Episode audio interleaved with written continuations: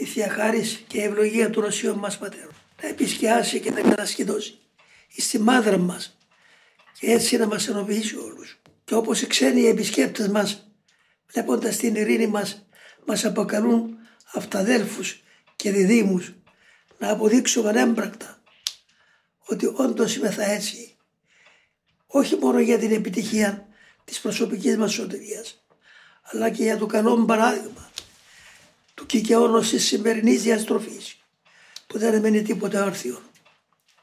Εμείς να αποδείξουμε την έμπρακτον αγάπη, την ανεξικακία, την αμνησικακία, την εφηρμοσμένη συμπάθεια και ανεκτικότητα μεταξύ μας.